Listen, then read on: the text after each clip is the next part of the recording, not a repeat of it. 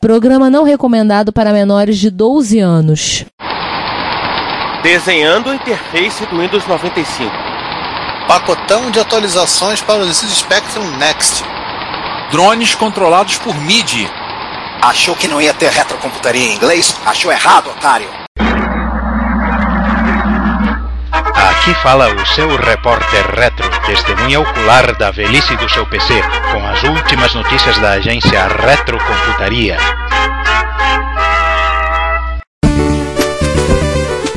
Dia, boa tarde, boa noite. Bem-vindos todos ao episódio de número 35 do Repórter Retro. A mesa hoje está mais uma vez de formato quadrilateral, embora os vértices estejam ligeiramente diferentes da última vez. Né? E estamos aqui, eu, Juan Carlos Castro, e apresentem-se. Bom dia, boa tarde, boa noite. Eu, César Cardoso. Eu, Giovanni Nunes, e quem mais aí? Eu, Ricardo Pinheiro. Então começamos com começamos com 2018 das efemérides. É, finalmente, agora é oficial, oficializado, lavrado em cartório, com todas as certificações já, já tiradas e, e pagas no banco. ISO 9001, etc e tal. É, todas elas. IP68, Tudo- IP68 essas meleca toda, né? É, Exatamente. E tudo isso por uma sessão magrinha que só tem uma efeméride, mas uma efeméride assaz interessante, né? A BBS está fazendo 40 anos. A primeira BBS foi feita quando, quando, quando, quando? 16 de fevereiro de 78. 16 de fevereiro de 1978. É, Emerson Fittipaldi tinha acabado de obter o único pódio da Copersucar em Jacarepaguá. O... Ou seja, o pódio da Copersucar abriu um o vórtice que iniciou as comunicações entre micros pessoais. É, na verdade, assim, não BBS, não, mas CBBS, né? Com, com, Exatamente. Computerized, Computerized Bulletin Board System. Era sistema de, se- como é? sistema de boletim de quadro de avisos computadorizado. Até O primeiro BBS não foi o Fórum 80? No Brasil? Não, no exterior. Acho que foi o Fórum 80. Um dos primeiros, pelo menos. Eu, eu lembro que no Brasil teve o Fórum 80, mas era uma, o nome era uma cópia do Fórum 80 americano. A gente não fez ainda episódio sobre BBS, um dia a gente vai fazer, né? A gente vai dar maiores detalhes a respeito disso. Aliás, o criador da BBS foi o, Wa- o Ward Christensen, que aliás também é o criador do Xmodem, do protocolo Xmodem, e o Hans Suess. Que não é o autor de, de Quando o Grinch roubou o Natal. É, não é aquele gato de chapéu. E O que não está foi- claro aqui no. Não, que- não. É, o legal é que ela foi montada num computador feito em casa. É, não, não tá muito claro aqui no texto que raio de hardware ele usava, mas é, deixa crer que era um computador é, é, de, de padrão nenhum, feito a partir do zero, né? Imagino que a partir do microprocessador. E tinha um modem só. Então é, só podia dis- discar um usuário de cada vez. É o computador fazido por eu, né? É, com a BBS fazida por eu. E numa velocidade fantástica de 300 baldes, que também era o, era o padrão da época, também era o quanto você. A velocidade que você gravava no cassete, não tava tudo. Tava tudo no, no tempo, tudo sincronizado. É, e aqueles modems que eram maiores e mais pesados do que 1541, né?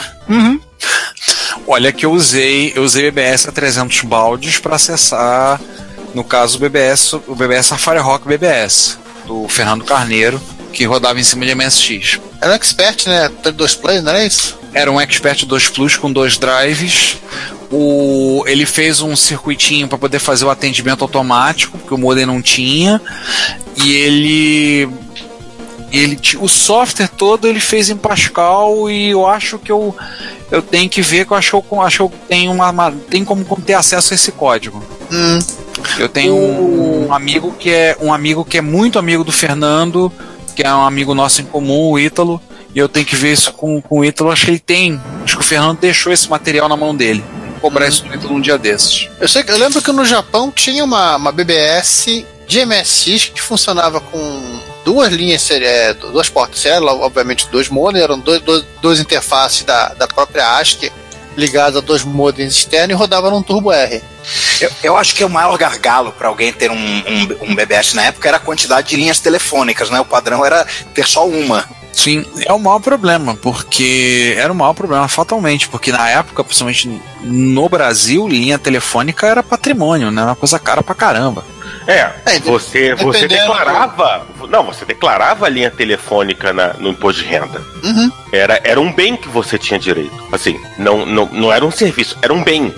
É, até Né? porque você E os, comprava não, os mais velhos da- vão lembrar. É, os mais antigos vão lembrar disso, que você quando você comprava uma linha telefônica, particularmente nos planos de expansão, você tinha direito a uma linha, você tinha direito a, a, a ação do sistema Telebrás. Eu lembro disso. Porque, porque a Telebrás era a única empresa é, negociada em bolsa. E havia um mercado de aluguel de linhas. Uhum. Sim, eu tinha um colega da.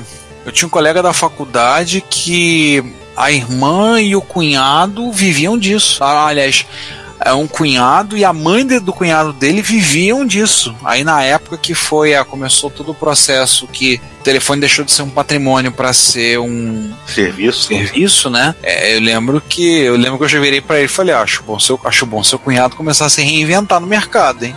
Não, mas não sei, acho bom, bicho, porque tá indo por. vai pra vala.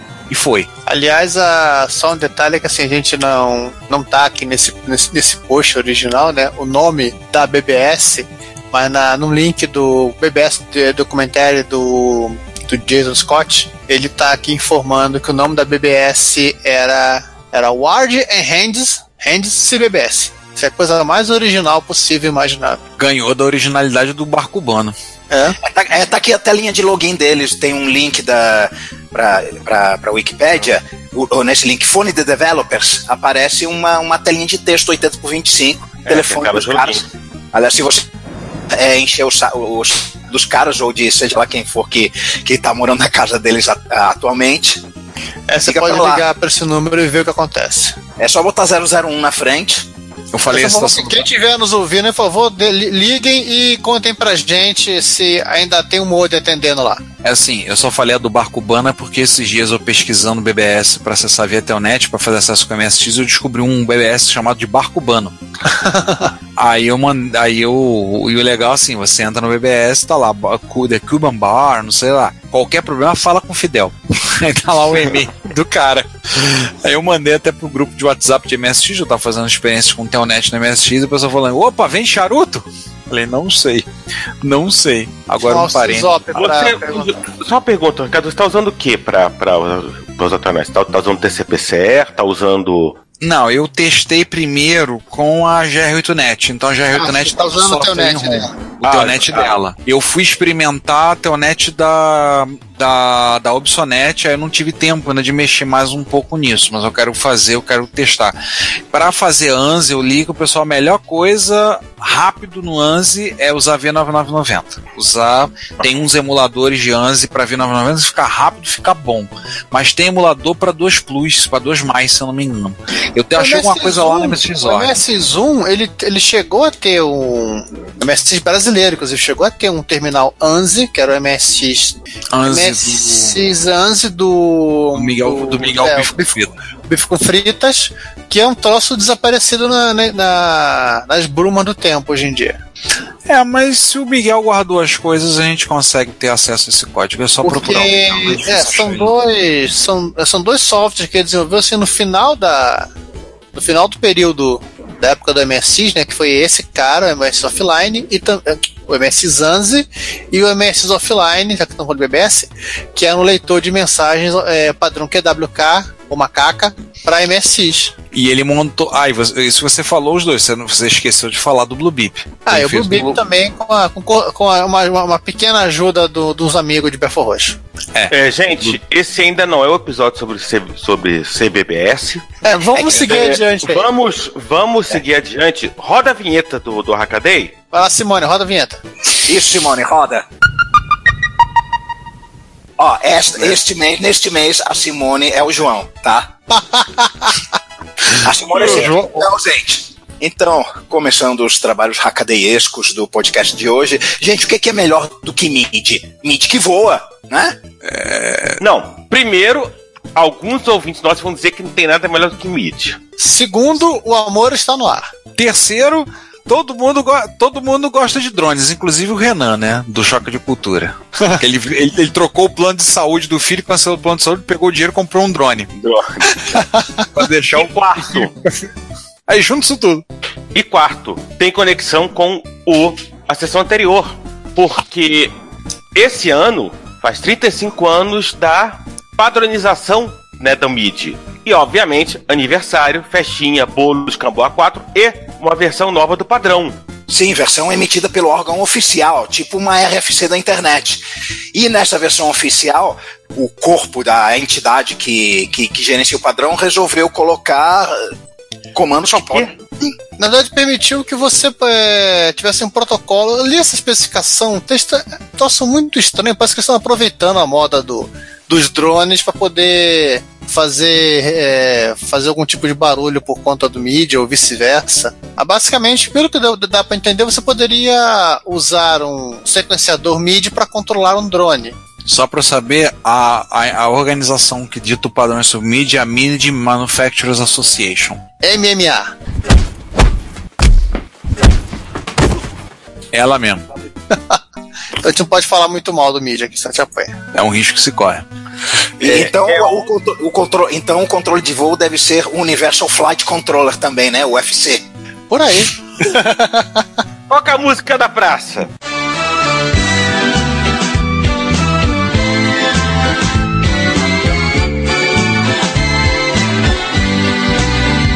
Gente, né, é, é, enfim, né, o amor tá no ar, né? Mid controla drone. Não me perguntem por que isso, porque isso não vem ao caso. Bom, é, eu espero que vocês estejam ouvindo esse podcast já devidamente alimentados. Sim. É, se não, vocês vão ficar com fome no próximo link. Não, não vai ficar com fome, você vai ficar desesperado. Você vai ficar assustado. Ah, isso aqui vai me, isso aqui vai me dar indigestão. Você vai temer pela sua própria vida, diga-se de passagem. Tem carboidrato demais aqui. Muitos carbs. É, sinceramente, eu acho que tem mais fio do que breadboard. É, é, a gente já, já falou algumas vezes de, de CPUs de 8 bits feitas com um chip discreto, mas eu nunca vi nenhuma tão cabeluda quanto essa aqui, não. Cara, isso aqui é a, é a, é a cabeleira do Zezé. É o computador do Primo It. Projetado pelo Primo It, né? O nome do criador da coisa é. É brasileiro, Paulo Constantino é, é brasileiro. Uhum. Tudo feito de chips da família 74HC, né? Shift Registers. Não, não sei se tem alguma exceção nisso. É, tem uns LEDs para mostrar os registradores. Ó, já tá avisando, ele já avisou o seguinte, ainda não tá não, ainda não está minerando Bitcoin, tá? Mas toca o tema do Mario. É. Meu é. Deus do céu, quando você olha de lado, você vê que coisa consegue ser pior ainda. Ainda não consegui achar os componentes aqui na placa, mas tudo bem. Eu só tô vendo fio. Assim como você também não consegue ver a pele do Floquinho, o cachorro do Cebolinha, pelo mesmo motivo. Ah, sim. Nem os olhos. E nem os outros buraquinhos que ninguém nunca sabe se ele tá indo ou voltando. Tem uma Meu coisa mais Deus simples? Não, por favor. Ah, o, bom, o próximo é bem menos cabeludo, é mais musical, né? É uma um computadorzinho homebrew baseado em 6502 que o camarada resolveu é, aproveitar o ensejo para criar uma linguagem, uma linguagem é, tipo, para substituir o BASIC, né? Um interpretador de uma linguagem um pouquinho mais estruturada que ele numa é, numa trollada na Microsoft resolveu chamar de D-Flat então, musical. O C Sharp, o C Sharp é o é o dó sustenido e esse nome que ele inventou para essa linguagemzinha, D-Flat é o ré. Imagino que já já a gente esteja fazendo o post de linguagem chamada Mi. Olha, que legal. Ah, é, isso já, já alguns já usam nessa linguagem, né? Quando usam, repetem muito o termo, né? Mi, mi, mi, mi, mi, mi, mi, mi, mi, mi, mi, mi, mi, mi, mi. A linguagem fazer post de mimimi, tá vendo? Que legal. É. Eu vi esse é, e, né, e o primeiro comentário é, ah. nota duas coincidências né, um processador 6502 e um chip R6522 fabricado no México. Se você sabe, entendedores entenderão, pronto. Eu não sou um entendedor, faça-me entender, por favor. Abre os dois links que você vai entender. Ah. você tem que matar todos os humanos. A gente não vai dizer, ouvinte, vai lá, pega o link, vai dar uma olhadinha e ria. É, estude um pouquinho. É por sua própria conta. Vai lá, vocês vão gostar. Tem que ser um pouco mais nerd, faz bem a saúde. Agora temos uma quase antecipação da Rise from Your Grave, né? Sim. É, é quase uma antecipação porque o Hackaday chegou antes. O Retroman que a gente já falou do episódio anterior, e vamos falar ainda nesse, nesse retro, desse repórter retro.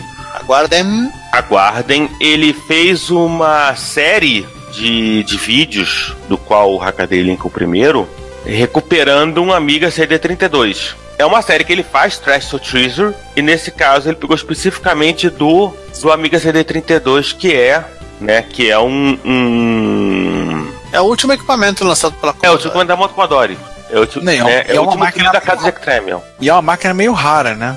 Achar um. Ela é mais nos Estados Unidos, porque quando ele estava pronto para ser lançado, a, a Commodore entrou no, naquele estado de insolvência por conta da, dos acionistas e devedores, sei, sei lá, e ela teve, ela, ela teve cortado qualquer importação e exportação. Ela, ela, assim, ela tinha as máquinas prontas na China, mas não podia trazer para vender nos Estados Unidos. Esse, esse é o motivo pelo qual o, Commodore, o CD32 saiu primeiro na Europa e no Brasil, antes dos Estados Unidos. Sim, é verdade, ele saiu aqui na. Eu lembro que ele foi vendido a PC e vendeu ele aqui. E a pergunta, o que, que ele fez de, nessa máquina? Tudo? Eu acho que ele fez um. Eu não vi o vídeo. Não sou capaz de opinar. Mas conhecendo o Retroman Cave, ele deve ter feito um, uma baita, um baita trabalho. E não é um vídeo curto, a primeira parte número 1 um tem 15 minutos. A máquina ele pegou meio maltratada. No que dá pra ver um pouco do vídeo, pegou ela meio maltratada. Uau, 3 minutos e 19 você vê lá a placa, a foto da placa escrito Commodore Electronics Limited. Copyright 1993, todos os direitos reservados, artwork ah, direto na placa. Tá lá o Commodore, o, Commodore e o símbolo da Commodore no cantinho. É, e sim, vocês lembram, no repórter retro passado, quem recitou um CD32 foi o. LGR? Foi, não, não, foi o Gadget Q164. É só os, só os britânicos que estão ressuscitando, né? O Retroman Cave é britânico? Achei que ele fosse americano. Ele é britânico. Ele é britânico porque ele, ele, inclusive, ele comenta isso, da, da dificuldade que o clima não ajuda. Não é exatamente uma coisa assim 100% retro, mas. É legal. É, é legal e eu acho que boa parte dos nossos ouvintes deve ter aí algum programa em QuickBasic. Muitos de vocês devem ter aquele programa em QuickBasic feito com todo amor, com todo carinho, que gastou não sei quanto tempo pra fazer aquele jogo e que um belo dia você descobriu que a Microsoft tirou o QuickBasic do MS-DOS. Ah, bem feito. Ficou abandonado, largado, pegando poeira. Ou seja, você não tinha mais gorila.base para ficar perdendo tempo no trabalho. Tinha que se limitar ao, ao Minesweeper e à paciência do Windows. Sim. Ou depois. Bom, felizmente, al- é, algumas almas boas lançaram o QB64, que é, é, é so- software livre de código aberto, que roda em Windows, em Linux e em macOS, Ele roda em qualquer sistema operacional que você for compilar ele, né? roda em qualquer PC velho, Suporta hardware novo, isso é legal. e que inclusive você pode fazer programas para Android a partir do, do, do, do QB64. Olha, finalmente uma coisa boa pra fazer em Android. né? E, óbvio, você pode é, né, não apenas reaproveitar seu jogo, mas de repente terminar aquele programa que você nunca terminou porque né, o seu de basic era parco na época e não tinha ninguém pra perguntar por perto. Agora tem Stacker Overflow pra encher o saco. Exatamente. né? Ah, o legal desse post assim é, é- é literalmente o, a, a última a, a, a parte final, o primeiro parágrafo. Que se ele faz aquela pergunta, eu deveria estar é, usando o Quick Basic? Ele o cara fala, não. Definitivamente definitivamente não. eu não escrevi isto para tentar conven- convencer, é, com- é, convencer ninguém para começar a programar nessa linguagem. Então o cara foi Mas- sincero. Há uma linguagem antiquada, com métodos, ante- métodos ultrapassados, e limitações que confunde o programador, confunde o programador moderno. Mas aí ele fala do QB64, o trabalho de modernizar, essas coisas todas. Ele colocou vários primitivos na linguagem para processamento de imagem, de som, é, gerar, gerar, gerar bitmap. É, usar a fonte TrueType, abrir janelas, literalmente, né? E o melhor é o, é o título da sessão, né? Conjurando magia negra. Isso aqui, inclusive, se eu não estou enganado, ele usa a, a SDL. Então, isso aqui ele está simplesmente você, é, usando o Basic para você fazer uma, uma camada para conversar com a SDL. Tudo isso aqui é SDL, diga-se de passagem. Bonitinho. Tem, a- a- ele replicou totalmente a interface do QBase, até, até a fonte VGA velha de guerra, o fundo azul, tudo. Aliás, um detalhe, hein, Juan? Se você entrar no site do QuickBasic, você vai encontrar uma série de, de, de, de programas de exemplo. Inclusive, lá tem uma versão refeita do Gorilas. Uhul! Inclusive o Gorilas.base é bem legal. Só É, não é é. melhor que o Donkey.base. Mas é por conta da vergonha alheia. Cada época tem o seu próprio matador de produtividade. Uhum. Por falar em, em, Época. né, Pro- em E produtividade. E em Né? PCs velhos, em PCs velhos e PCs clássicos, nesse caso é um PC clássico, é, não vai virar uma subseção. Peraí, César, antes de, de citar, nós, é, foi um SP dos 8266 que foi utilizado na edição passada para fazer um Apple I, Exatamente. inclusive com um modulador de RF. Exatamente. Ah, É, eu espero que isso não vire uma, uma sub-subseção, né? Emuladores SP8 266. Mas é aquela história, né? Pra emular, basta, basta ter como emular. Então, né o, né, o cidadão fez um emulador de PCXT. É, fez rodar emulador de PCXT num SP8 266. A bem da verdade, o negócio ainda está é, incompleto, ele ainda não tem input. Então, é, ele boota o MS-DOS, ele pede a, a data atual e, e, e, bom, nada acontece, feijoada. ele já está rodando numa, numa telinha, uma daquelas telinhas minúsculas, suponho, parente próxima da, daquele monitorzinho que você fez, Ricardo, né? Sim. Ah, Se bobear, é a mesma tela. O cara, o cara conseguiu tirar do, o, o- a saída de vídeo do composto de um, de um, de um pino total, que não tem nada a ver do, do chip. Você viu isso, Giovanni?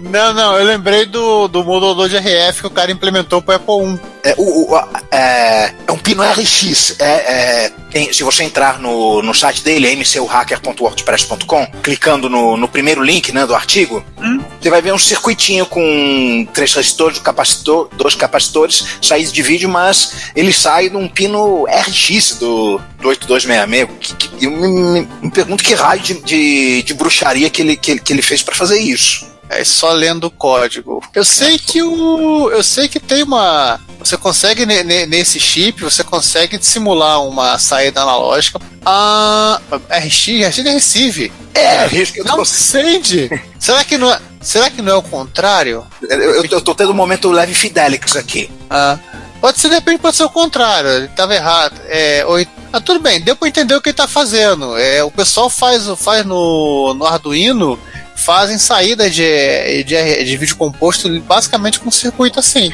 É, Eu não sou Claro forte o que- suficiente pra entender, pra entender isso. É, mas claro que não no RX, né?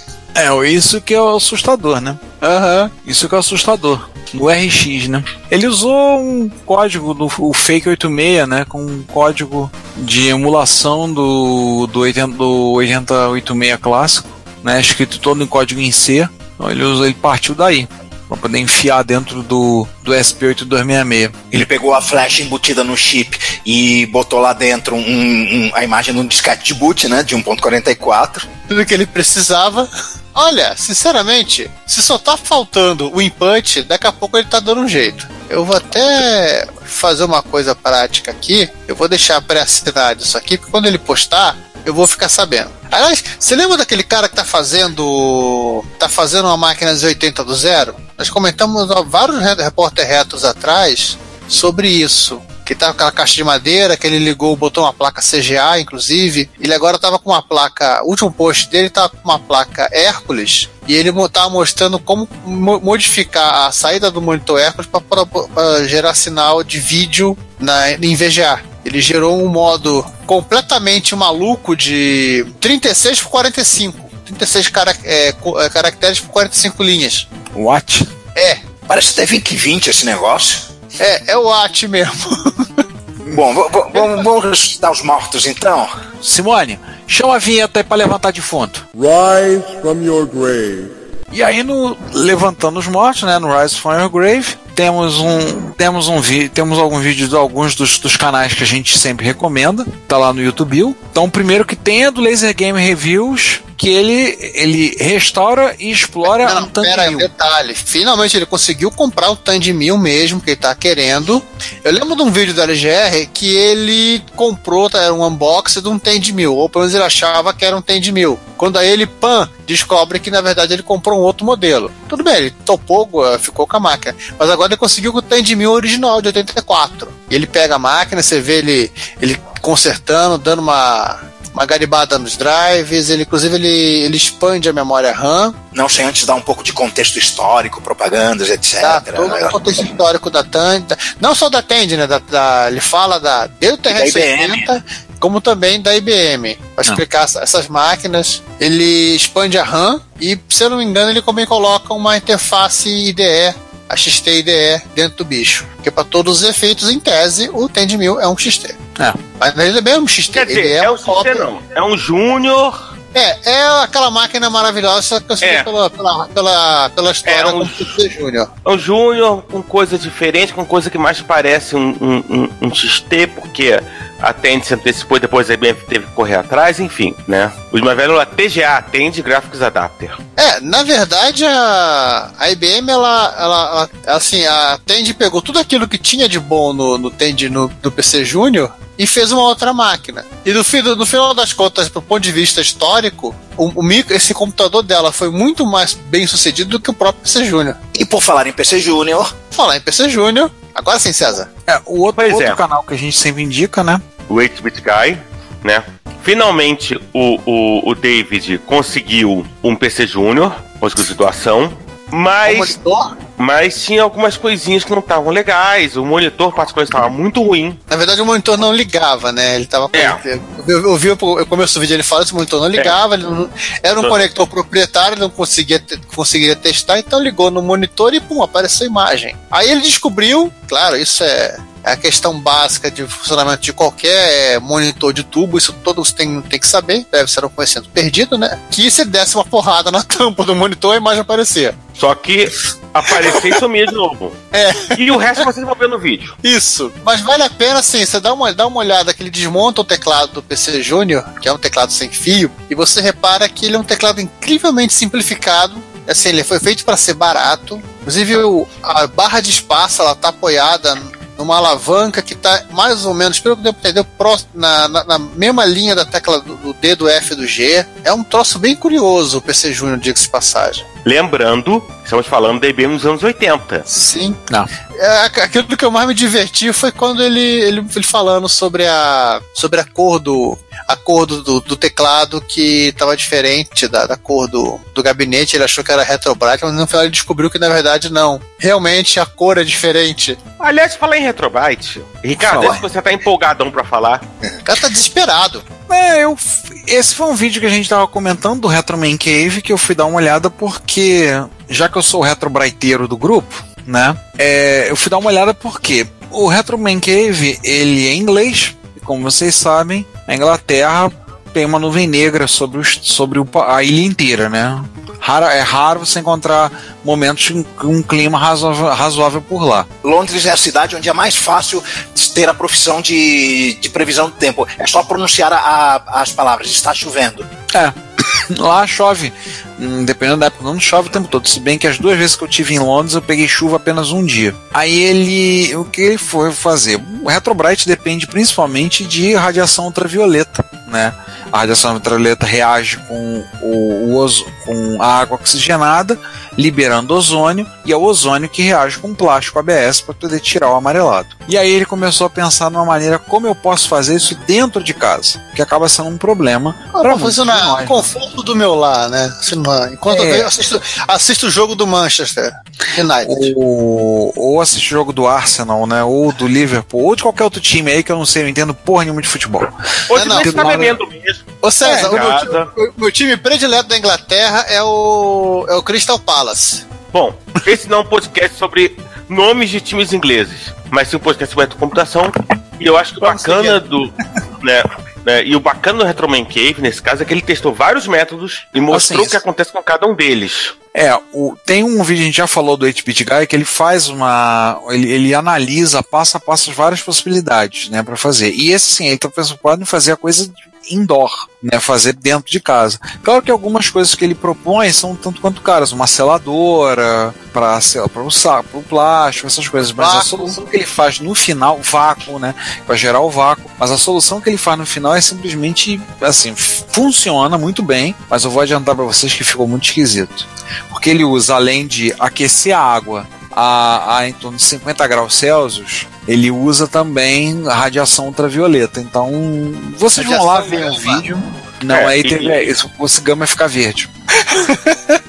É, e tem um- um- um- uma observação que eu acho que hoje em dia tem muitos apartamentos, é, inclusive no Brasil, eu já vi alguns por aí, kitnets e tal, que não tem luz solar, Também é interessante se de repente você quer fazer um retrobite num desses apartamentos em que, né, você não tem sol nenhum por perto. Sim. E que o porteiro não deixa você subir até o, o terraço. Também. É porque essa, essa só- eu até, tá- até andei pensando em empregar isso recentemente por questões aqui de o clima tá mais chuvoso aqui no Rio e tá mais difícil para fazer. Mas a solução que ele fez realmente é, é assim, é exótica. Lá no finalzinho do vídeo vocês vão ver, mas é bem interessante, principalmente porque tem muitos nossos ouvintes, como disse o César, que não tá, que moram em apartamento e às vezes precisa fazer um processo de clareamento. Eu vejo muita gente comentando quando eu faço os, os, os posts comentando sobre Retrobrite, sobre pintura, tudo. Pô, mas eu moro em apartamento, não tem como fazer, vai ser complicado. Veja esse vídeo. Faz no Ah. elevador. É, mas na boa, veja esse vídeo. Vocês vão ver ter algumas ideias interessantes. Claro, talvez você não vai empregar fazer uma gambiarra como ele fez, mas tem coisas. Eu, inclusive o equipamento que ele usa para aquecer a água, é, eu nunca vi um equipamento semelhante a esse, no- esse por aqui. Né, a, a peça que ele usa, eu não vi, não conheci. Mas. O, hein, Ricardo, na- no encontro de Ribeirão, no ano passado, no ano de 2017, nós conversamos com. Eu não consigo lembrar o nome dele agora, que é um cara lá do sul. E ele fazia uma coisa muito parecida com essa daí. Ele andou clareando várias, vários amigas nesse processo, utilizando uma. Digamos, uma. Não um latão, mas um pote plástico gigante de 70 litros. E a água somente a água oxigenada aquecida a 70 graus. Aquecida É, na base do, do rabicho de esquentar a água para fazer chimarrão.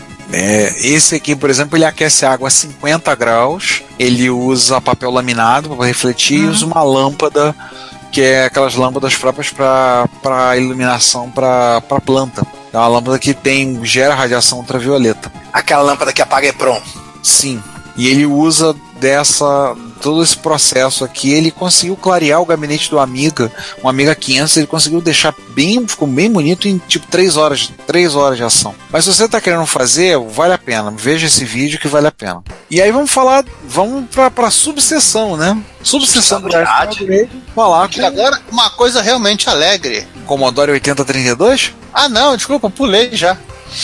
Mas O- também é alegre. O... Então, o Chad, vocês sabem que nós, nós somos fãs do trabalho desse italiano. E o italiano é fã de quê? De Commodore. Exatamente. Aliás, isso é, uma, isso é uma continuação, porque ele já, já, já pegou patch na, na, na vez passada. Sim. Ele pega muito Commodore para reparo, né? Mas essa aqui só tem duas entradas. Então ele pegou um CBM 8032, né? Com uma com um drive. Nossa, tamanho do drive tem quase um palmo de altura. Dois drives, na verdade, são externos, tá? E com a controladora, uma controladora Voltron, o Home Bus Adapter. Ele pegou todo esse, tudo isso. Não há documentação somente sobre a controladora de drive, que ele comenta disso, podia ser que seja um protótipo, ele não achou documentação a respeito. E aí ele. Que ele não achou dump da ROM, né? É, ele não é verdade. Não, também não há documentação do adaptador. Perdeu algumas noites tentando fazer o. dar uma guaribada aqui. Ele teve que fazer, teve que buscar coisa na unha. Teve que puxar algumas coisas na unha aqui pra fazer. Teve que ele dumpou. Finalmente conseguiu dumpou as EPRONs e as PRONs. Então para reproduzir. E o outro, né? Também novamente um Commodore, um CBM 8032. Esse, tela tá zoada. Liga, a tela tá toda zoneada. E ele teve que trocar quatro RAMs, quatro SRAMs. Ele foi trocar quatro memórias. Querendo ver a foto da placa. Ah, é, tá um pouquinho maltratada a placa. É, já é uma máquina com seus 40 anos, né? É, Se nós aqui com 40 anos já estamos um tanto quanto maltratados, imagine o computador, coitado. pois é. E aí essa ele pegou pra dar uma pra dar uma geral, botou, ele trocou, dissoldou os chips e botou em soquete. ó, colocou lá e resolveu o problema da série de vídeo do 8032. Tava meio zoada. E aí, vamos pro Mano Parça? Ah, agora sim. É, realmente parece que estamos na época de blogs parados voltarem à vida, né? É, então Opa, essa- isso aqui deveria estar na seção de cima. É, A gente finge que tava na outra sessão, pronto. Tá bom. isso aí. As fronteiras são nebulosas. É, boa. Enfim, né? É, o, o Daniel Campos começou a postar uns vídeos, tal, testando coisa no, no Hotbit dele, depois de um longo período de Radio Silence, né? Sim. Até que felizmente ele resolveu juntar tudo e fazer um post recitando o AMX Project. Depois de um ano e meio. E aí ele resolveu realizar um sonho, instalar um kit DDX 2.0 num Hotbit preto. Nas imagens do processo aí. Esse kit é bem menor que aquele que tava comigo, né, Ricardo? Sim. DDX o kit era um pouco menor, né? Era um pouquinho menor, a placa era um pouquinho menor. Se bem que era tudo uma prática cópia do, cópia do Ademir, né? Então, pessoal da DDX que se manifesta aí quando a gente tá falando isso, se não foi, por se manifestem. Mas Ele fez uma pra- engenharia legal aí pra botar o conector VGA na traseira do gabinete. É, esse eu acho que foi talvez o, o, o mais interessante no final das contas. É, eu vou depois, depois eu quero parar pra dar uma olhada com calma. Eu vi que tem, separei pra ler, mas eu vou querer ler esse post dele com calma. Nessa, é, é, acho que o mais interessante foi isso. Foi, foi ele ter colocado a saída. Aproveitando que a placa já sai com RGB. Sim. E, e já botou o conector pro LG ZX21. Também um caso engraçado de pinagem errada aí do. na- É, do o MS, o MS entrou vermelho. Não, é porque o que acontece? Essa placa, o kit original era de Expert. Ah. Não era de, de, de Hotbit. Até porque acho que. o- Até porque eu não lembro se, sai, assim, se chegou a ser vendido ou se chegou a ser vendido foi vendido. Essa, hein, César, essa placa, que é um pouco menor, ela, ela também era instalada, na época, dizia-se, né, também, é, também era instalada no Hotbit. Né? O pessoal reclamava, falava que não funcionava, a máquina ficava muito grande, que tinha que tirar a fonte. Não lembro se falava que você tinha que per- você perdia um slot, porque não tinha como você puxar, que no caso do Expert cinza, né? Você tinha o Buzz Expense para puxar a pinagem. É. E aqui, pelo que a gente está vendo, assim, várias lendas urbanas foram destruídas no processo. Exatamente. Eu vou ter que parar pra ler esse post dele com calma. Quero ler depois com calma pra ver. A mão de fazer upgrade no, no, no seu Hotbit por acaso está coçando? É, o, Assim, que talvez, o que talvez possa ser, possa ser feito, no final das contas, é alguém com tempo, paciência, pachorra, né, fazer um, um, um kit 2.0 mais simples e, e menos geral. Mas aí é que a chance vai ter pra meia dúzia de máquinas que tem Hotbit preto.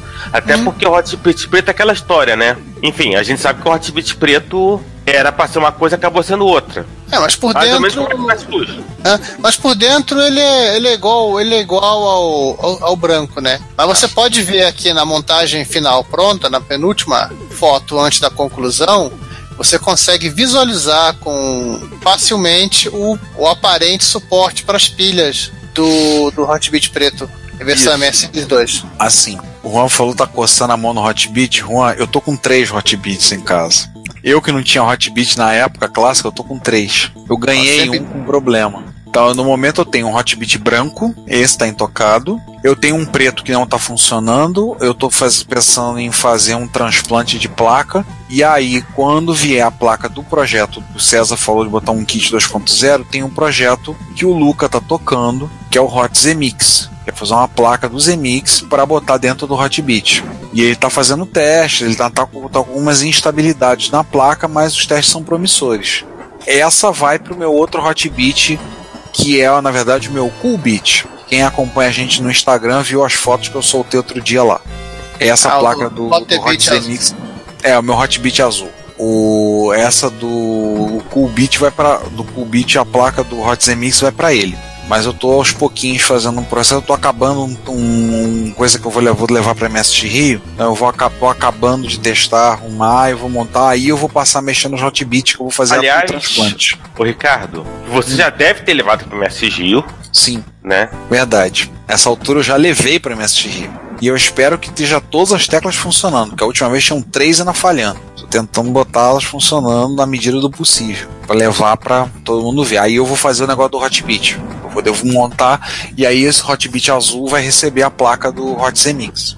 Só que eu não tenho a habilidade do Daniel com solda nem de perto, não tenho essa capacidade. Sou apenas um curioso metido a besta. Tá, você é só um padawan com a ferro de solda. Na verdade, eu tô mais, aliás, eu tô mais com um tribal com ferro de solda. aliás, eu acho que a habilidade com ferro de solda é uma coisa que meio que falta pra todo mundo nesse, nesse podcast. É, mas a nossa próxima novidade de parça não precisa de ferro de solda. Ainda bem. Aquilo que não era para que não era para ter mais acabou tendo, né? Power Graph Energisa, eh, quer dizer, Power Graph Serge, eh, Power Ah, Graph gra- Ampla, né?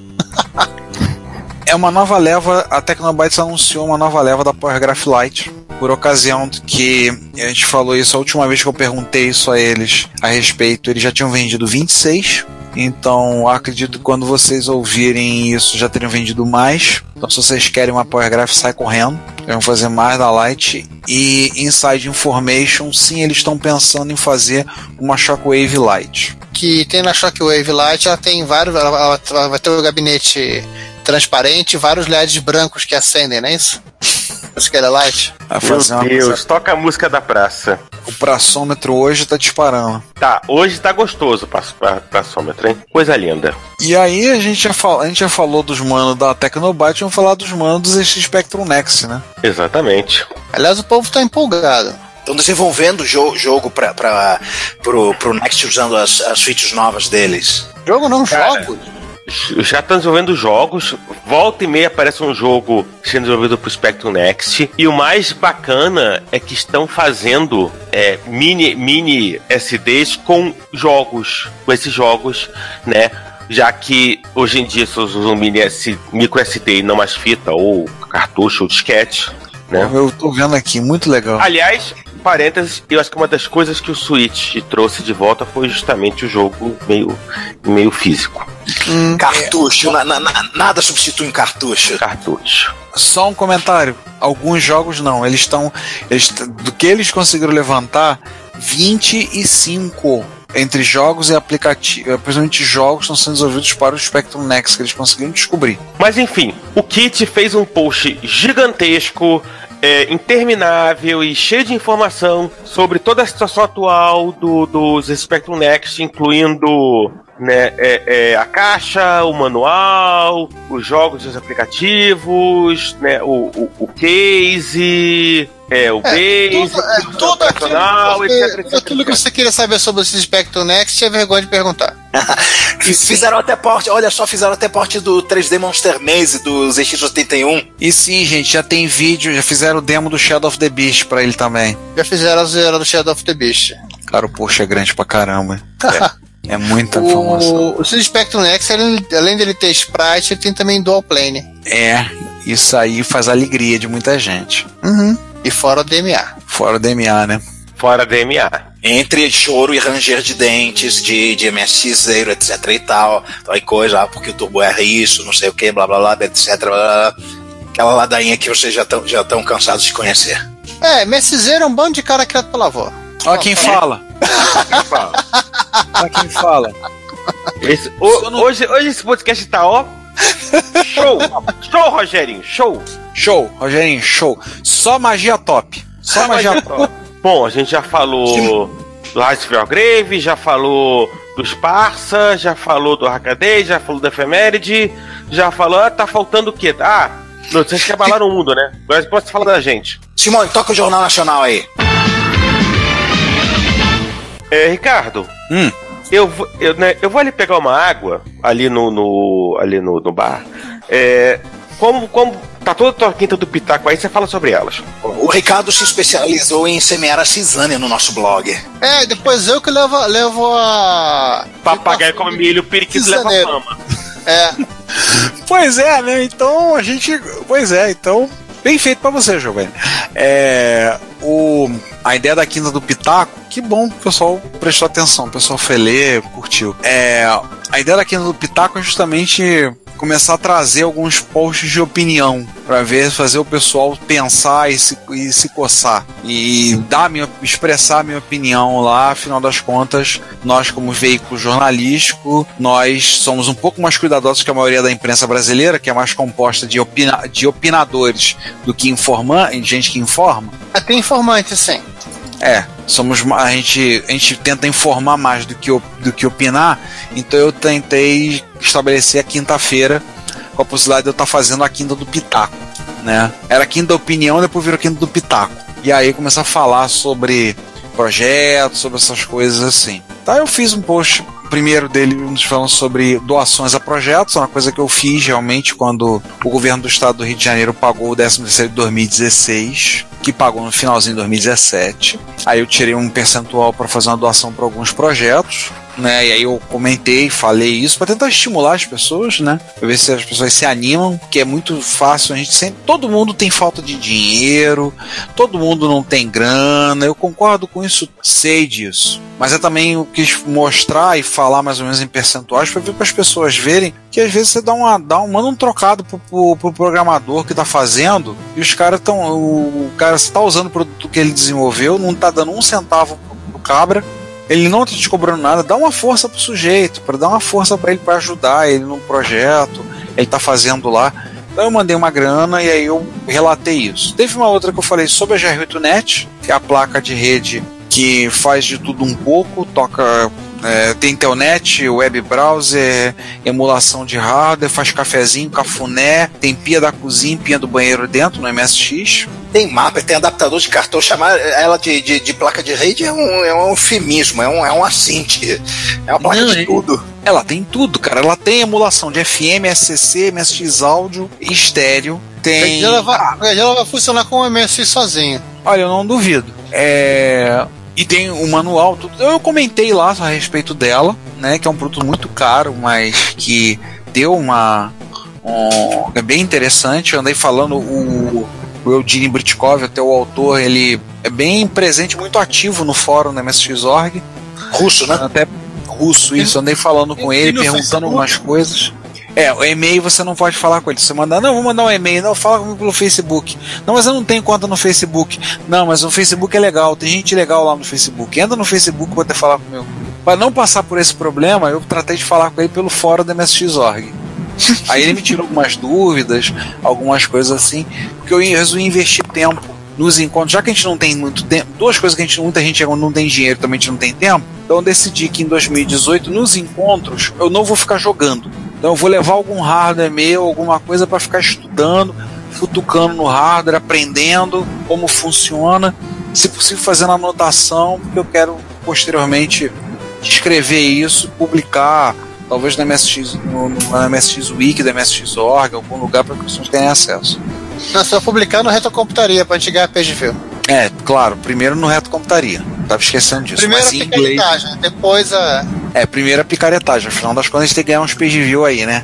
Sou obrigado a concordar com palestrinha.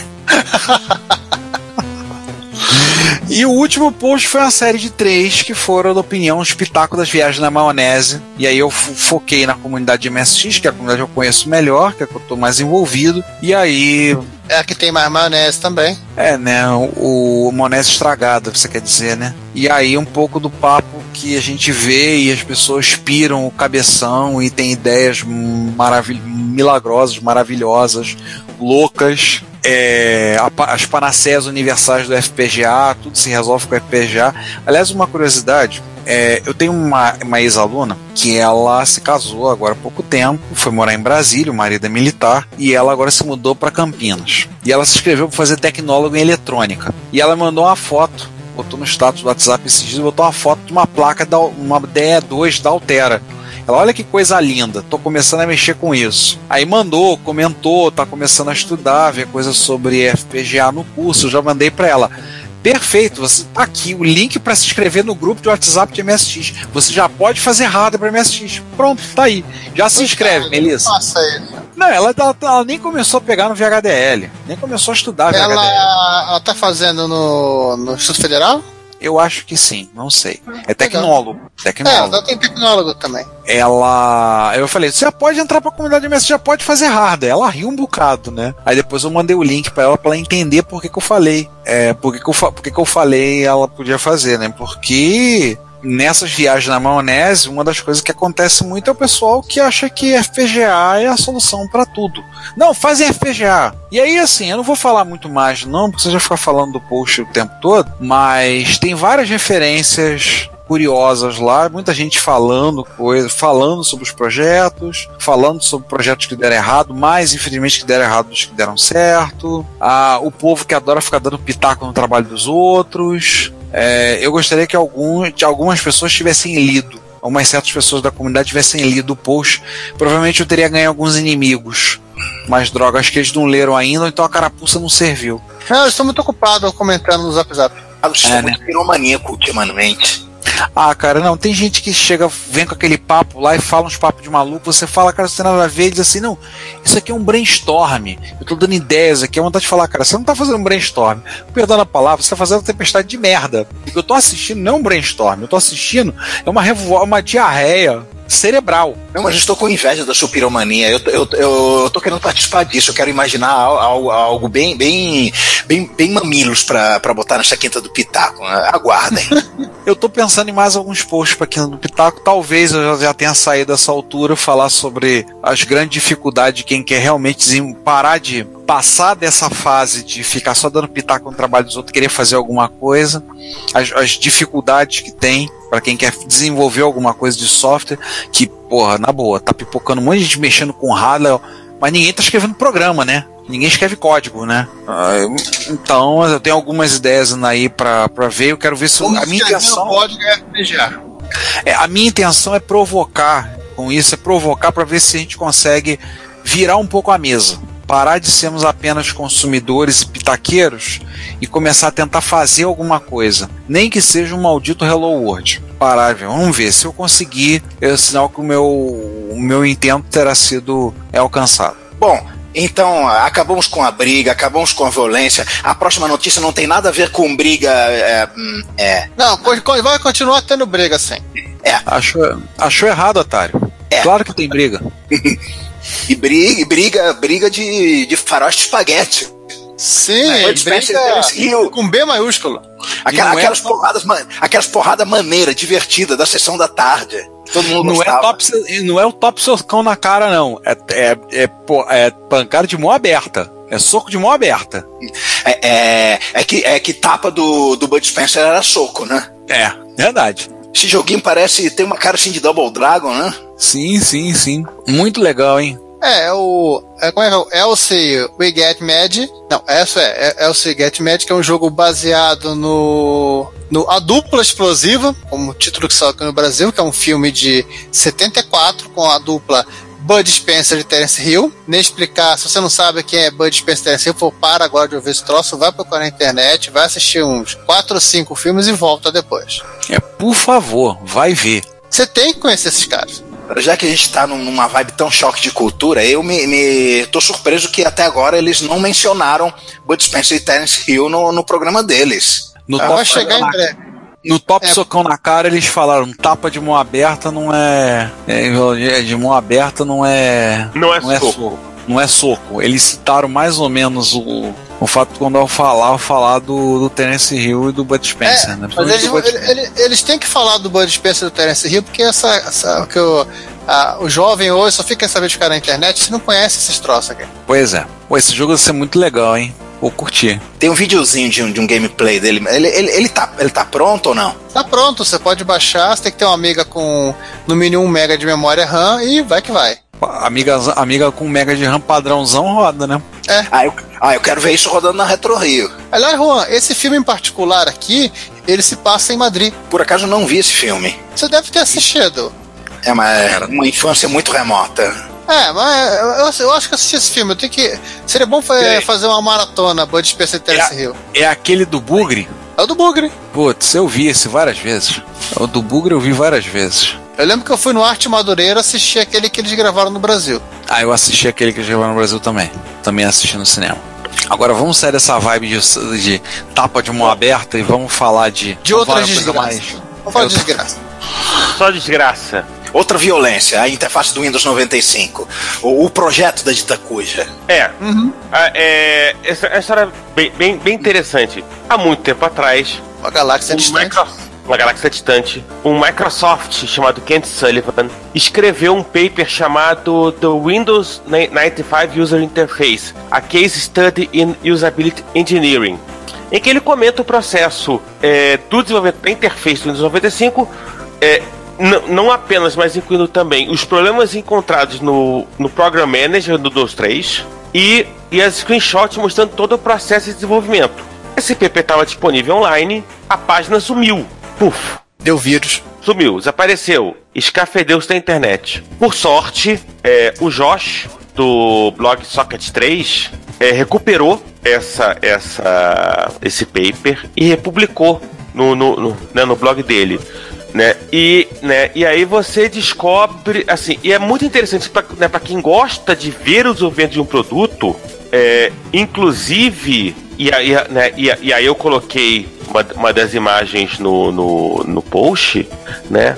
É, que chegou a pensar, na, chegou a se prototipar uma ideia de um shell para iniciantes do Windows 95, né? Essa tela bonita de quadradinhos aqui? Isso. Isso é bem É. anos 90. É. Essa interface é bem anos 90. Cara, a- as, as interfaces de teste, elas berram anos 90. Se você Nossa. pegar todas, se você, se você for no Socket 3 e pegar todas a- as, imagens que, o- que foram utilizadas, elas berram anos, anos 90. Né? E, né, inclusive, para quem gosta, tem um monte de. Pro, assim, tem tudo de usabilidade do, do Windows 3, né?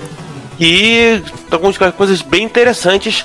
em- né, inclusive, é, a ideia, assim, a, a, a quebra de para, assim, a quebra de paradigma que ocorreu no Windows 3.95, né? Você, no- você consegue notar claramente a partir, a partir de estudos em campo. Por isso é que é, as empresas fazem ou deveriam fazer ou deveriam fazer de maneira correta estudos de usabilidade com produtos. Tem uma telinha protótipo aqui que, que parece que ela tá com vontade de ser uma touchscreen aqui. Sim, eu vi também. Parece que é touchscreen, né? E aí, né? Interessante e que aí, lá no, lá no Socket 3 tem um comentário do autor do artigo dizendo que bacana, que ele, você. What a blast from the past, né? É. Obrigado por ter preservado esse conteúdo e torná-lo ele facilmente acessível. Aí ele fala a questão de interface, e não sei o que, que falou da carreira dele, ele saiu da Microsoft por ocasião desse comentário em fevereiro. Ele tinha saído há 18 meses. Ah, achei que fosse por causa do paper. Ah, Não, não, não, esses são nossos problemas. Não, é, é, sim. Assim, em muitos casos, na verdade, as empresas até acabam, não diria encorajando, mas eu diria é, achando bom né, né, esse, esse, esse tipo de estudo de paper, que é que até serve de aprendizado, estudo de caso, criação de boas práticas, essa coisa toda. E, aliás, foi também o primeiro, o primeiro estudo de, de caso de desenho de interface para um produto do Windows, para uma, uma, uma versão do Windows, né? É. Porque se você, quando você olha o Windows 3. pontos- o Windows 2, ele é a cara do S21. E o Windows 3 e o Windows 3.1, eles são a cara do S2 1.2 e 1.3. pra que ela ia fazer se ela podia copiar dos outros, né? Tava lá, assim, é, é, é a mesma interface, mesma carinha de botão, você não vê diferença entre uma coisa e outra. É, o que, o que acontece, assim, é, e aí tal, vai coisa que a gente vai discutir no futuro, mas é uma impressão é, que me, muito forte que eu tenho, na verdade, é que, assim, no final de contas, né, assim, todo esse estudo do Windows 3 ge- ge- gerou realmente um impacto que mudou, assim, a noção, né, de, é, né, de, uma inter, de uma interface de usuário para desktop. Eu acho que ninguém mais consegue desenhar uma interface de usuário para desktop, né, com- né, assim, com as ideias que você usava nos anos 80, nos anos no 80 na primeira metade dos anos 90. Então, vamos chamar os Vamos. comentários. Vamos Simone. comentar os comentários. Simone, bota a vinheta aí que quero ver o que, que o pessoal anda falando mal de nós aí. Episódio 83, dispositivos de armazenamento, parte A. O, o primeiro comentário é do Começa, começa com Siroga Vladivostok. Vladivostok. Ele Sim. já é íntimo, já virou Siroga. Siroga. Siroga Vladivostok. Ele diz: Eu sou um dos caras que deu graças a Deus e aos engenheiros que foi criado o drive de disquete. Não aguentava mais usar fita no MSX. Como eu não convivi Eu também, eu também, eu também. Eu também, eu também, eu também. os, os amantes de. Entre, entre o mimimi dos amantes de fita. Como eu não convivi com outros padrões de computadores na época, pulei do MSX direto para o PC não tive a oportunidade de usar os tipos de armazenamento citados no episódio, usando mais disquetes de 5 e 4 no MSX e PC, depois de muito tempo só 3,5 no PC. Mais um ótimo episódio. PS. Colocar a fala da Cláudia no meio de tudo, pareceu que o episódio tinha encerrado ali. Tá na hora de ela gravar outro áudio de preferência usando fita cassete cromo da baixo. Bom, se ela, o, ah, se o Sérgio ouviu o último episódio do Repórter Retro, ele acaba de tomar uma outra rasteira, né? É, eu decidi para pra as, as vinhetas agora vão ser espalhadas pelo podcast, não vão ficar mais no fim, não. Então, foi uma decisão que eu tomei na, na edição. Então, em algum ponto do podcast, de repente, vai ter um corte, vai entrar uma vinheta nossa, Onde vai ficar? Não sei. Onde der na telha. Vinhetas Na hora da edição. É, na hora da edição. Onde me der na telha. E até, o final, e até o final da temporada vai ter um gemidão do Zap Zap no meio também, só pra vocês ficarem atentos. Não, isso Quando aí é por vocês conta- menos estiverem esperando. é, isso aí, de- isso aí eu deixo por conta do Giovanni quando o Giovanni editar um episódio.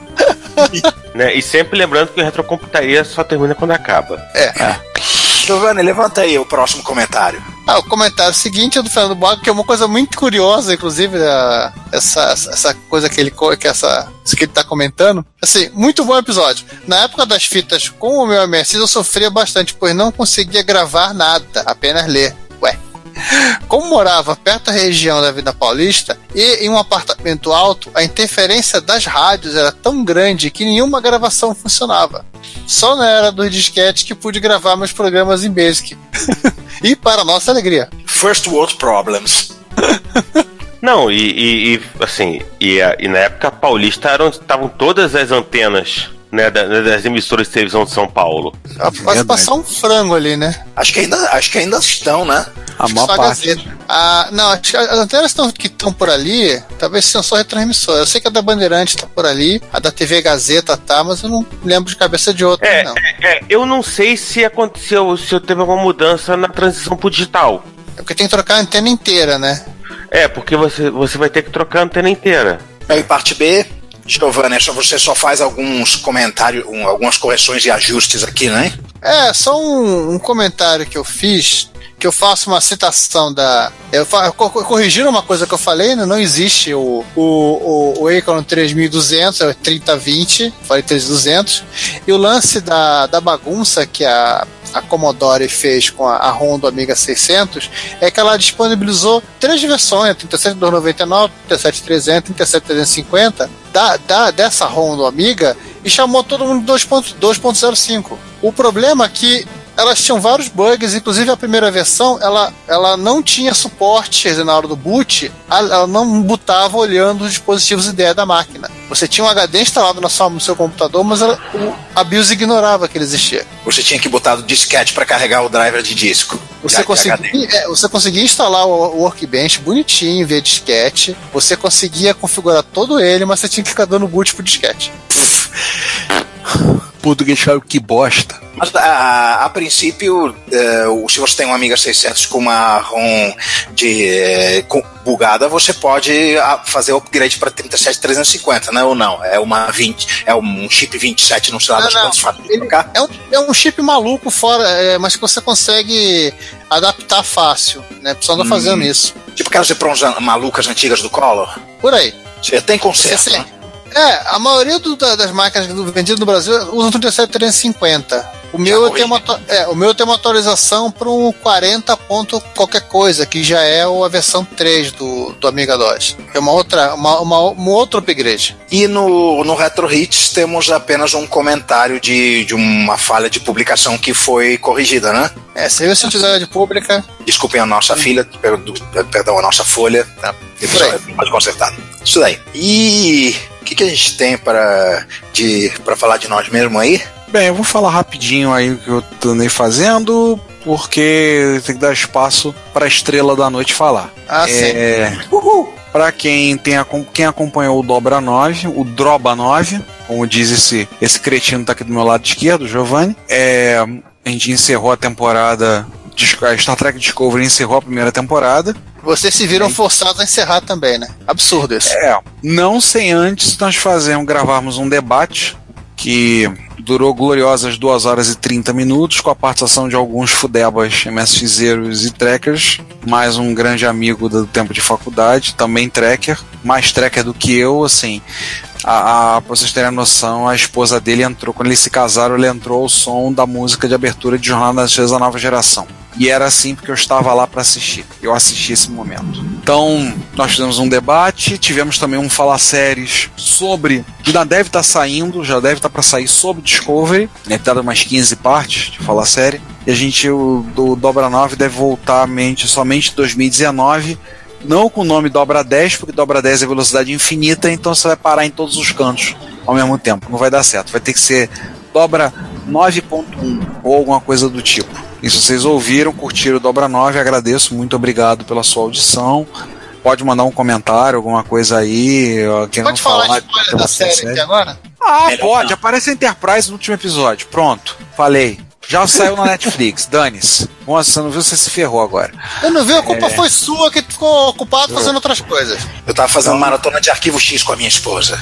Eu tô fazendo maratona de Voyager com a Cláudia. Agora, como eu falei, a estrela da noite conta a sua história. Bom, estava eu tranquilamente vendo alguns posts aleatórios sobre retrocomputação no, no Facebook quando fiquei sabendo que existe um podcast de, sobre TS Color. Não é o único, o John Linville também tem um podcast chamado Coco Crew. Esse podcast se chama Coco Talk. Fiquei sabendo da existência dele agora em fevereiro. E, e ele fez um post dizendo que ele quer histórias de pessoas que, que têm coisas interessantes de coco para falar, que têm ah, histórias da época clássica, e aí aconteceu aquele negócio que o Karl Marx já, já dizia que a história se acontece duas vezes, a primeira como tragédia e a segunda como farsa, né? A tragédia foi eu fazer parte dessa equipe por causa de uma vontade imensa de compartilhar histórias sobre coco, que vocês veem no episódio 28, no longínquo ano de 2012. E a farsa foi que a, a, a mesma coisa aconteceu agora, desta vez num podcast em inglês. Eu não devia chamar de podcast, né? Porque o Coco Talk é mais uma mesa redonda para falar sobre coco. E as, as grandes personalidades que um, da programação e da. e participantes das empresas da época, o Boyd Pitt par- part- participa, o Steve Bjork, o, Bill O'Guidit, um monte de gente estava lá, o Jim Gary que, que, que, que participou do desenvolvimento do, do MC10.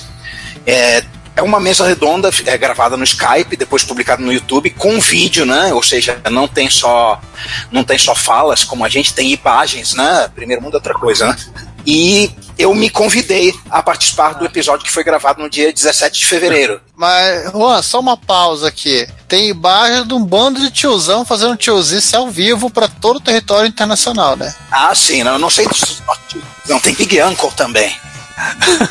Pois bem, o, basicamente eu me ofereci para falar sobre a, a situação bizarra, né? Bizarra para o resto do mundo, né? Que para nós era a vida normal na época, da reserva de mercado, dos clones, das, da- das empresas que fabricavam clones, ou seja, aquela, aquela história de, de quem trabalhou na época que para um, um americano, para um canadense, para um, um europeu, é, é algo muito estranho e, e- e muito interessante. Falei sobre os, as, os hacks que a gente fazia na LZ, é, fiz, tive, para que o negócio fizesse sentido, eu tive que fazer uma introdução sobre reserva de mercado, sobre como funcionava o mercado de informática no Brasil, como sobre como a gente tinha condições de clonar algumas coisas e não outras, aquele processo de, de mandar projeto para ser para ter a permissão de fabricar e aí daí segui para falar sobre as coisas que eu tinha feito como trabalhador numa empresa que clonava Terra Scholar. Tudo aquilo que vocês ouviram no episódio 28, eu, eu falei também pro pessoal. Sim, eu falei da Débora Seco também Uhum. O, o- a, toda a mesa redonda no YouTube e não, e, e não tem só a participação minha lá, para quem, quem entende inglês, né? Tem um. Tem muitas coisas interessantes lá. O Jim Gary fala sobre o, o desenvolvimento dele para MC10, os jogos que ele, que ele faz. O Steve Bjork, é, autor do, do Porte de Zaxxon e vários jo- jogos é, excelentes para Terra Escola, falou de umas maluquices que ele anda inventando, querer botar um, um player de MP3 num cartucho para botar músicas em jogos. É, é estranho, é estranho, mas eu não, eu não consegui ficar até o fim, foram quatro horas de gravação, mas realmente se você consegue escutar a língua em inglês falada e, e para quem entende mais ou menos é, é razoavelmente fácil de entender, não tem tantos texanos ali, é, pelo que você poderia pensar do, do fato da, da Radio Shack estar no Texas, mas eu achei o inglês bastante fácil de entender. O meu calcanhar de, de Aquiles no, no inglês é entender. E foi, foi muito le- legal. Eu vou querer participar de, em, em outras vezes. O, o criador do podcast, Steve Strawbridge, que tem um, um canal so- sobre jogos também, além desse canal do podcast, ele falou que quer eh, fazer um podcast sobre retro, eh, sobre retrocomputação genérica, não apenas coco. E aí eu já e, eh, antecipadamente me convidei porque eu quero falar de outras bizarrices eh, brasileiras, eh, cópias de gabinetes, a, a treta do Mac 512, a, a- aque- aquelas placas que eram para ser fabricadas no Brasil, mas eram da EAC, aque- aque- aquelas histórias legais que a gente conhece, que já são bizarras pra gente, então imagina pra alguém que, que, que não viveu isso. Oh. Nossa, falei muito. Não, mas foi, mas foi válido, era necessário falar e você contou. Foi, Aliás, foi também, aliás, também tinha um, um- tinha um, um australiano na mesa, né? Eu assisti, eu assisti, eu ouvi depois a, o, a gravação do, já, já do, do Juan no YouTube, mas eu já cheguei já a ouvir um Cocotalk ao vivo. Tinha o Nick Marentes lá.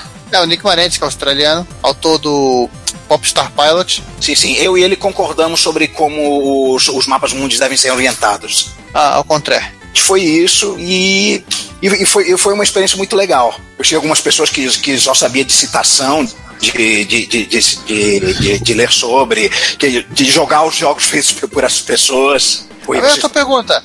Não, não, é, é, você ficou quatro horas, estamos considerando que é, no meio do- da, da, da- da gravação o, o relógio voltou. É, sim, sim. Eu, eu, eu passei Não duas pode- meias noites. Eu passei Foram quatro horas físicas ou quatro horas lógicas? Quatro, é, quatro horas físicas. É, primeiro, que eu passei duas meias noites, inclusive aproveitei para fazer piada de tiozão, como, como você bem notou. É um bando de tiozão lá conversando, é, perdão, Big Uncle. E eu, mas eu não pude ficar o tempo todo. Por, é, algum tempo, uma meia hora depois da, da minha participação, eu tive que, que pedir para sair. E, mas, e, ainda, e ainda teve coisa depois disso. Não, o episódio inteiro va- va- va- vale a pena escutar. Eu gostei muito. Eu, eu, eu incluo o Cocotalk na lista de podcasts recomendados. Então a gente, a gente coloca link no, no post, né? E já, mas já põe pro, na hora do, do, do Juan começar a falar pra gente não ter que ouvir a piada das duas meia-noite. Isso. Não, mas talvez vocês queiram, queiram saber sobre jogos de MC10. de- talvez vocês queiram saber sobre jogos de MC10 e a galera, gala- e a galera zoando o MC10 e etc. É, para- parador de porta e o caramba. Sim, eu já vi fotos disso. É, O pessoal debatendo se, se- qual é o melhor parador de porta, se é ele ou se o ZX81, né? Uma questão que ainda não, não- não foi decidida. Ah, É, é um, é, um, é um choque de monstro. Bom, gente, acabou cedo. Sim. Melhor, menos, menos pra eu editar. A gente tem sim. que fazer o fechamento né, do episódio. Bom, então vamos. Se acabou a pauta, a gente não tem mais o que fazer, a gente já enrolou o suficiente, todo mundo já falou o que fez né, nessa vida. Vamos fechar o episódio e a gente volta daqui a uma semana. Daqui a uma semana, né? Com o, o, o próximo episódio, sei lá sobre o que, que é. A gente nunca sabe mesmo, a gente vai sortear ainda. É que a gente tá indeciso se vai sortear a pauta num ZX81 ou no MC10. É, o problema é que assim, eu, eu tenho que decidir isso porque o outro vai ter que escorar a porta. Isso. Bom, foi mais uma vez um prazer tê-los conosco e vice-versa. Bom dia, boa tarde, boa noite. Até logo. Bom, galera, é, é isso. A gente volta no próximo episódio, sei lá. Bom dia, boa tarde, boa noite, tchau. É isso aí, gente. Muito obrigado por terem ouvido mais uma vez. Acabou o programa. Acabou o programa.